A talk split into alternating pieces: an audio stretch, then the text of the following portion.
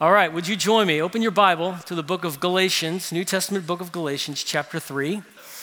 We're, uh, we're pausing the James series, and the reason is the end of the text that we looked at and studied last Sunday gestured in the direction of something that means a lot to us as a church, and it's the glorious gospel of adoption.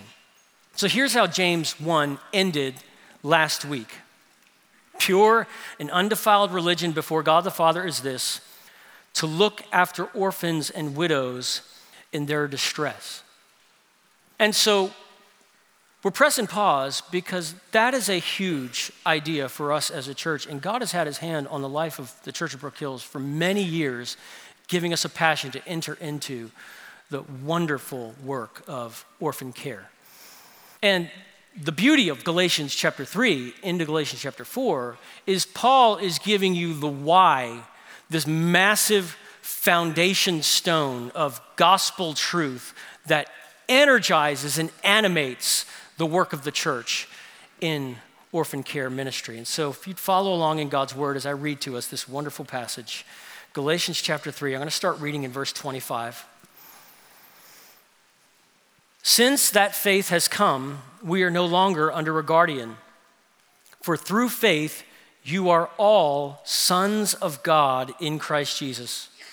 For those of you who were baptized into Christ have been clothed with Christ. There is no Jew or Greek, slave or free, male and female, since you are all one in Christ Jesus.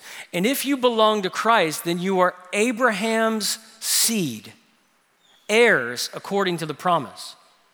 Now, I say that as long as the heir is a child, he differs in no way from a slave, though he is the owner of everything. Instead, he is under guardians and trustees until the time set by his father. In the same way, we also, when we were children, were in slavery under the elements of the world.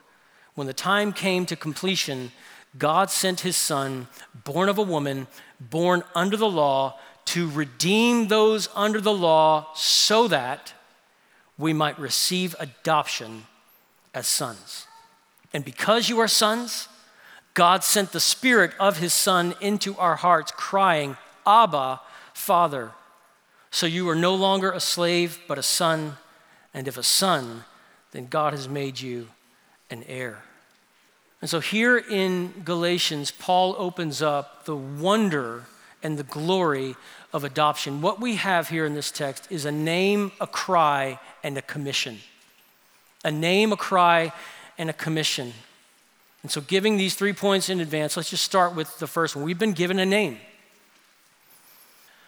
One of the great books that I read, the very first book that I read as a Christian in college, as I wanted to grow in my faith, was a little green book at the time called Knowing God by J.I. Packer. J.I. Packer, being one of the leading theologians of the 20th century, the elder statesman of evangelicalism in many ways at the end of the 20th century. And his book, Knowing God, is an absolute thunderbolt. It is electrifying, it is a modern classic.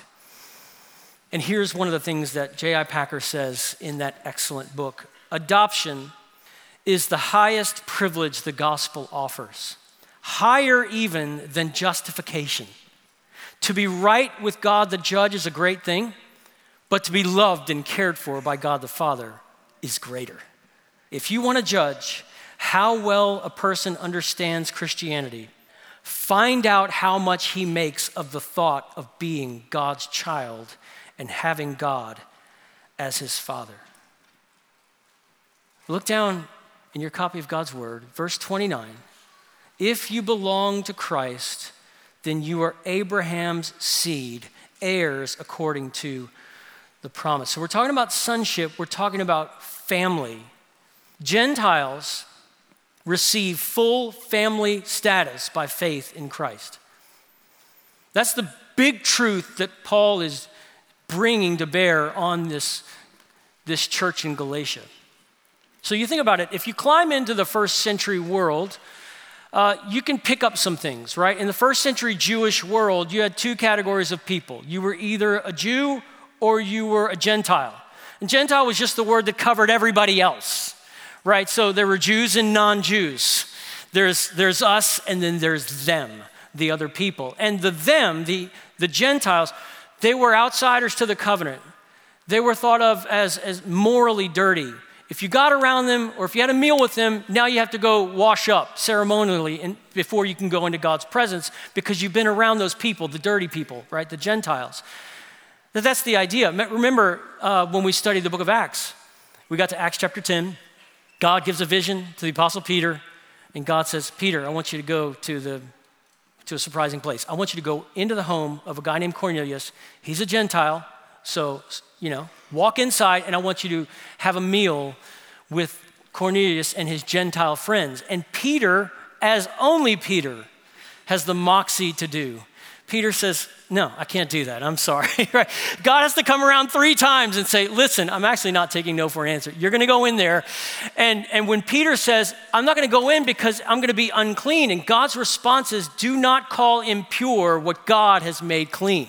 So obviously, something's changed. The wind directions have changed in the new covenant. And so here in Galatians, the Apostle Paul, he's not just calling Gentile Christians clean He's calling Gentile believers sons, heirs, children of the promise. Actually, he's saying they're related to Abraham along with the rest of us. These are shocking words that he's bringing to bear.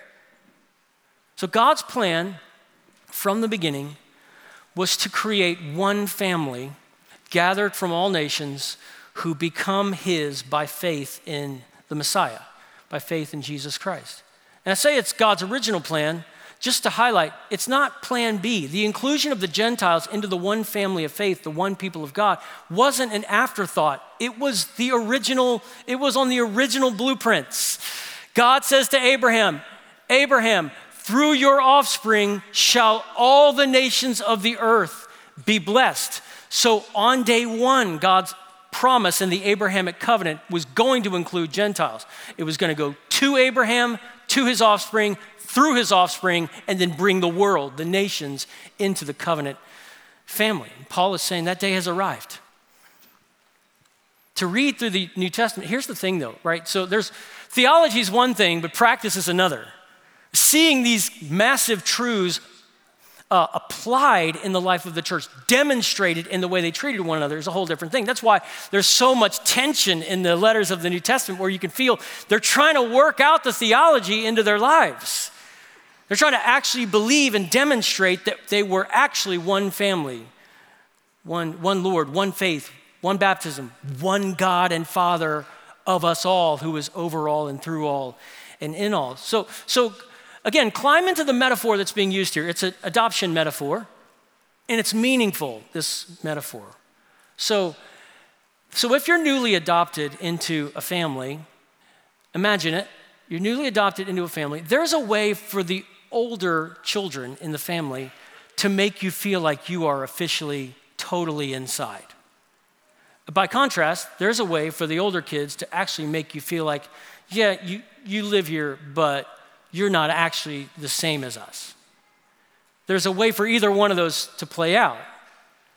So, if you come to our house, uh, there's, a, there's a little table uh, just off the living room, and underneath a drawer, you just see this stack of big books. And those are called, I'm not sure that they're going to live for very much longer with our iPhones, they're called photo albums.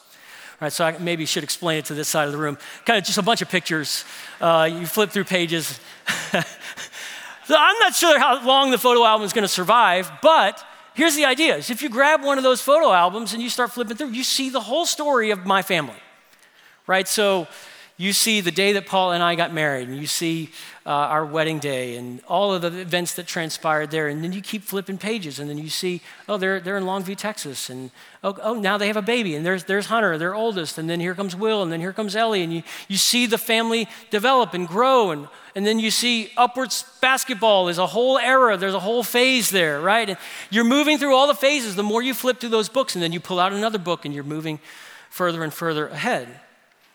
And what you're seeing is the story of how our family grew. Well, imagine that, but first century. Imagine that, but first century church. So the Old Testament history, all the books in the Old Testament, that's basically the Jewish photo album. It's, it's the stories of their long history. There's genealogies that explain this person begat this person begat that. So it's the family. And then you're flipping through. If you're, if you're a Jewish person, a believer in that family, then you're flipping through these pictures and you say, oh, look at that one. Remember that? That's when God made the promise to Abraham. That's kind of where it all started. Then you flip a few pages and there's Moses. Oh, the Red Sea. That's so cool, right? Oh, there's the there's the whole issue with the golden calf. Let's flip past that as fast as we can, right? So, some embarrassing moments that we wish kind of never happened that we're not super proud of. And then you flip over, you see, oh, there's, there's David, Grandpa David. That's when he was dancing before the ark. And you can see in the background of the picture, his wife is covering her eyes because she's kind of embarrassed of the way he's going so hard in these, with his dance moves, right? So, oh, you're just flipping through. These are your stories. This is your family un, uh, playing itself out in these pictures. And you can imagine, though, it's almost as though these Jewish believers looking through the photo album of the Old Testament and they turn around and they say to their Gentile brothers and sisters, That's too bad you don't have any pictures. It's too bad we don't have what, do you have any pictures of your grandparents? They've been newly adopted into the family and they feel like outsiders.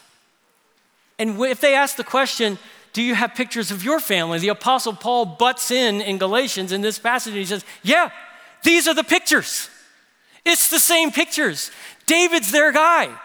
Moses is their guy. Abraham's, they're the seed of Abraham by faith.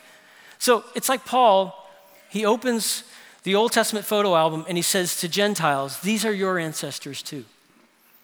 Faith is the family resemblance. The idea being the most telling family resemblance is faith. You go to the the archives in Hebrews chapter 11, where you have all the great stories of some of the most notable people in the entire Old Testament. And what does that chapter begin with? It says, without faith, it is impossible to please God. And then it says, by faith, Abraham the patriarch. By faith, Sarah, his wife. By faith, Moses did this. And then Paul's turning here and saying, by faith, you're one of us. By faith, you've believed on the Messiah. By faith, you are in Christ Jesus. Chapter 3, you see it, verse 28? Shocking words. There is no Jew or Greek, no distinctions, out with distinctions. No Jew or Greek, no slave or free, male and female, since you are all one in Christ Jesus. And if you belong to Christ, then you are Abraham's seed, Abraham's kids, Abraham's offspring, heirs according to the promise. What's Paul doing in this shocking thunderclap of a passage in the first century? Essentially, he's singing the song that many of us learned in VBS growing up Father Abraham had many sons. Many sons had Father Abraham, and I am one of them, and so are you. So let's just praise the Lord, right arm, right? And then you go through the whole thing. Paul is saying, in Christ, we're one family. Adoption confers full family status. And get this the purpose of the incarnation was adoption. The purpose of the incarnation was adoption. Look at chapter 4, verse 4 with me. When the time came to completion, God sent his son, this is incarnation, born of a woman, born under the law, to redeem, buy, to purchase, to redeem those under the law so that we might receive adoption as sons. Now, there's all kinds of just crazy awesome stuff happening right there in those words. Interestingly, the language that Paul uses about those who were under the law actually refers to the Jews, those who were under the law. He's including believing Jews in the adoption story. Paul himself a Jew, says in verse 5 that we might receive adoption as sons. Not just you might receive adoption, but we in Christ, Jews and Gentiles, are adopt. There's only one way into God's new covenant family adoption through Jesus Christ. So, as a Christian, adoption is your story and sonship is your identity. So, basically, what Paul is doing there is he's saying, picture fallen humanity, the whole of fallen humanity, as one vast global orphanage. And God in Jesus Christ comes and buys his people and brings them home. It's an adoption story. And he says, the, the price that was paid for your adoption is the life of his son.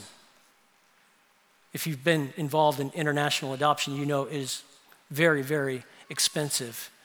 There has never been an international adoption that has been this costly. God sends his son, and the son's life is the price for the kids. Adoption's your story, sonship's your identity. What do we see in our passage? We see a name and we see a cry. A cry. Chapter 4, verse 6. And because you are sons, there's the name, that's what you are, your identity. God sent the Spirit of His Son into our hearts, crying, Abba, Father. It's the first word God's Spirit teaches every new believer is Abba. You have a father now. Russ Moore wrote a great book many years ago on the glorious gospel of adoption.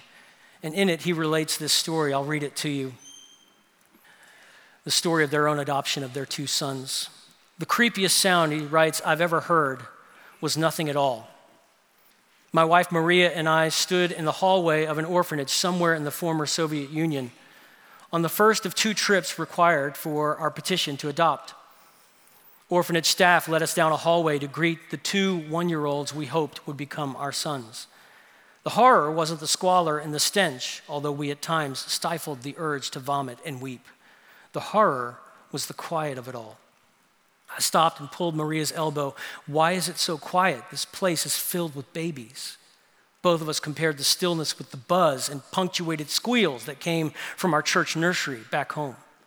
Here, if we listen carefully enough, we could hear babies rocking themselves back and forth, the crib slats gently bumping against the walls. These children did not cry because infants eventually learn to stop crying if no one ever responds to their calls for food, for comfort, for love.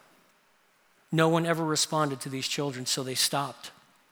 The silence continued as we entered the boys' room. Little Sergey, now Timothy, smiled at us, dancing up and down while holding the side of his crib. Little Maxim, now Benjamin, stood straight at attention, regal and czar like.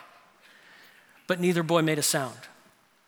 Each time we visited them, we would read them books filled with words they couldn't understand about saying goodnight to the moon and cows jumping over the same.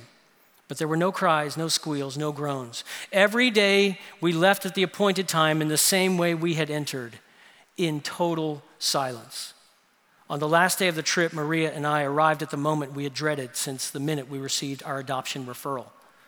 We had to tell the boys goodbye as by law we had to return to the United States and wait for the legal paperwork to be completed before returning to pick them up for good.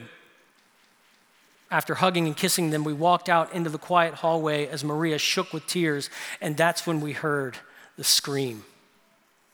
Little Maxim, Benjamin, fell back in his crib and let out a guttural yell. It seemed he knew, maybe for the first time, he would be heard. On some primal level, he knew he had a father and a mother now. That's the Holy Spirit's first job. God brings you to faith in Jesus Christ. Now you're a son, and the Spirit comes into your newfound faith and says, I'm going to teach you your first word Abba. You have a father now. Why do we need to know this? For 2,000 years, God's children have struggled with assurance. Some of you here in this room, you're a believer in Jesus and you struggle with assurance. Christians wonder does, does God love me or does God tolerate me? What brought me into God's family? What keeps me in God's family? Do I ingratiate myself every day and keep His love alive? Or his, is His love forever? How solid is my salvation? How solid is my belonging in this family of God? And the gospel shouts, not slaves, but sons, even heirs. It's one of the purposes of gathered worship is for us to sing ourselves more deeply convinced into the truth of the gospel. Right? So that when the accuser is whispering your ear, You don't belong to him. Look, the rest of them can sing, but not you. The gospel comes and says, No, you do belong. You're his child. You're not slaves, you're sons. And if sons, then heirs. So, why sons? Sons, this language is used of sons in the metaphor because only sons in the ancient world, only sons stood to inherit the family estate. And guess which son inherited the lion's share of the family estate? The oldest son, the firstborn. The firstborn was the favored son. That was, that's why it was so unusual that Joseph had the coat of many colors. It's like, no, this doesn't belong to you. You're not the favored son. You're not the first son. The first son, the eldest born son, was the heir of the family wealth. My, uh, my dad's dad, Grandpa Harold, was uh, a trip. And when they came to our house, they lived in Oklahoma, and when they came and visited our house, I remember sitting at the kitchen table and just listening to Grandpa Harold tell these just wild stories. I don't know which of them were true, maybe none of them. And he would just tell stories. And as I'm listening, he told one about panthers. He was walking through Washington and he said, A panther came out of the woods. And he said, I put my hand on one of the panthers. And I was like, No way. And then he, he said, I walked about another half a mile, and here comes another panther. And I had panthers. It's like, later on, I'm like, There's no way that's true, right? But as I'm listening to these stories, and there were all kinds of stories, and I would just die laughing, and I was on the end of my seat, and I could just imagine. At any moment, I thought, my nanny, his wife, is just gonna walk by and whisper in my ear and say, You're his favorite because I'm just, I am so there for all the stories, for all the Grandpa Harold jokes, right? Paul says to these Gentile believers, was they would never have imagined that they could be counted among the favored one, the oldest son. You're not just sons, you're the heir, you're his favorite. Paul wasn't demoting Jewish believers, but he was raising Gentile believers to full family status. I love this statement from Russ Moore. Adopted is a past tense verb, not an adjective. So, in case your grammar has been lost on you, uh, let me just see, show you how Russ Moore unpacks that statement so helpfully. Adopted, he writes, is a past tense verb, not an adjective. There's no such thing in God's economy as, quote, an adopted child, only a child who was adopted into the family.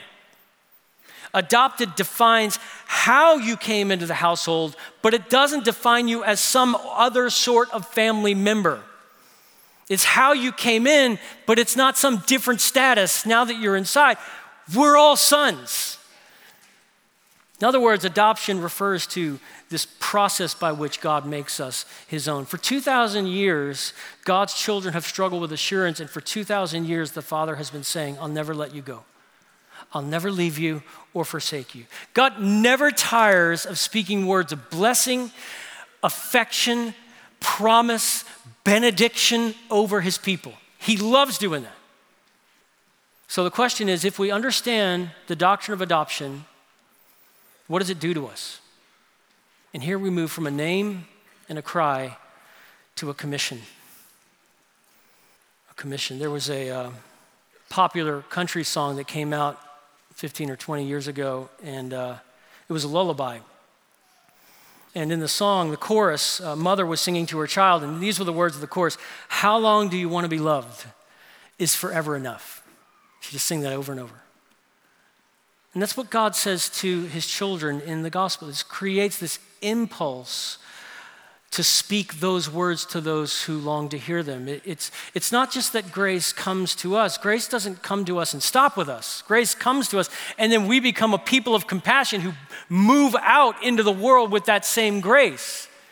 Welcome people inside. Here's the point God uses rescued orphans to rescue orphans. Not as saviors, but as stewards stewards of a message that's transformed us, and now it shapes the whole way that we live. I heard a dad share a story of how their family eventually adopted two siblings, and these siblings were sisters of one another. One was four years old, the other was nine years old. The nine year old had a lot of traumatic memories, and her behavior was more visible in a lot of ways. And every home that they went to, they wanted the younger sister, they didn't want her. And she felt this kind of weight of shame. And, uh, and the man interacting with them, who was going to eventually adopt them, he said you could see this, this shame that she carried with her. And as he got to know her more and more, he asked her, What's the hardest thing? And he said, She answered very honestly and very vulnerably. She said, Nobody wants me. And he said, I'll never forget the words that she said. She said, I don't fit anywhere.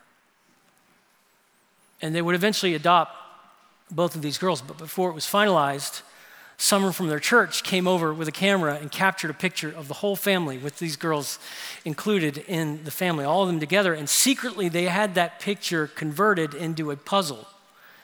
And so when they went to the courtroom and everything was finalized and they received full custody, they, they came back home, and there on the kitchen table was a fully assembled puzzle, the picture of the family, with only two puzzle pieces that were missing.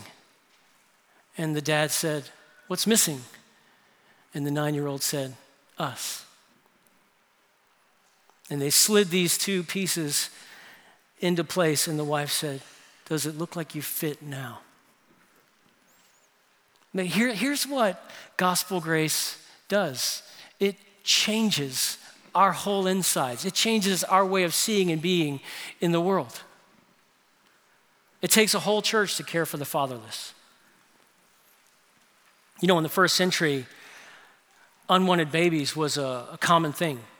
And they had a process which was called exposure, which just meant that if you didn't want the child or couldn't afford to take care of the child, you would just leave the child in some space. You would either leave the child in the marketplace and hope that somebody would pick the child up and bring it home, or in some cases, you would leave the child in the woods on the outskirts of town and just know that they obviously couldn't survive very long. And you know what the Christians started doing? You read Rodney Stark's book on early Christianity. The Christians started walking the woods just outside of town. And the Christians would walk through the marketplace, and if they saw a stray kid who didn't have family, they'd adopt that kid and bring him home. They'd walk in the woods and they'd just listen for cries. And if they heard a kid crying, they'd go swoop that kid up and bring him home and make him there. You can just imagine the church at Ephesus and this just booming nursery ministry because all these kids were being found and they were being made our own. Caring for orphans is what gospel changed people do. Why? Because it goes all the way back to your origin story. What's your origin story? Ephesians chapter 1. God predestined us for adoption as sons through Jesus Christ to the praise of his glory. Every time you and I remember the gospel, we are remembering adoption. We are remembering how you got in, how I got in. God turned enemies into family. God set a table for us as sons, and He calls us royal sons. You're a royal priesthood, a holy nation, His own special people. The church should demonstrate this kind of culture of radical belonging for all who believe. Ray Cortese, a, pastor in Lecanto, Florida, pastors a Presbyterian church there for many years. And years ago, I heard him speak he was talking about uh, the story of his own life and a crisis they went through with their oldest child. And he's talking to his church. I'm the outsider, so I don't know the story, but they know the story as he rehearses it with them together as a faith family. And he talked about how when our oldest son, he said, was seven years old, he had a tumor on his spinal column. They found that, and when they went to consult with specialists, it just became a seriously grave event. He said, We were an hour north of the city and they said the surgery is going to take seven hours. Everything needs to go into gear very fast. He's going to need a lot of blood. And so uh, he said, they told us this the day before the surgery was necessary. So we need a lot of blood and it needs to come in by tomorrow. And we're an hour away from town. And so he calls back to his church family, notifies the church family. And he said, So we drove home that hour. He said, That hour was the worst and heaviest hour of my entire life. And he said, We went straight to the blood bank. And he said, When I got there, of course, you know what happened. I got to the blood bank, and there were all of you. And he said, I stood in line to give blood to my son after all of you were already lined up. And the next words he said were so powerful. He said, In the body of my son is the blood of this church. That that's the kind of church the gospel alone can create. Salvation leads not just to worship, praise God. Salvation leads to worship, which leads to service, right? The saved become the sent. Brook Hills, hear me. If it changes everything, it changes everything when we realize that this is our story. It changes everything when we realize we are loved and we are His forever. When we realize adoption isn't some church program, it's our story. Let's live in it.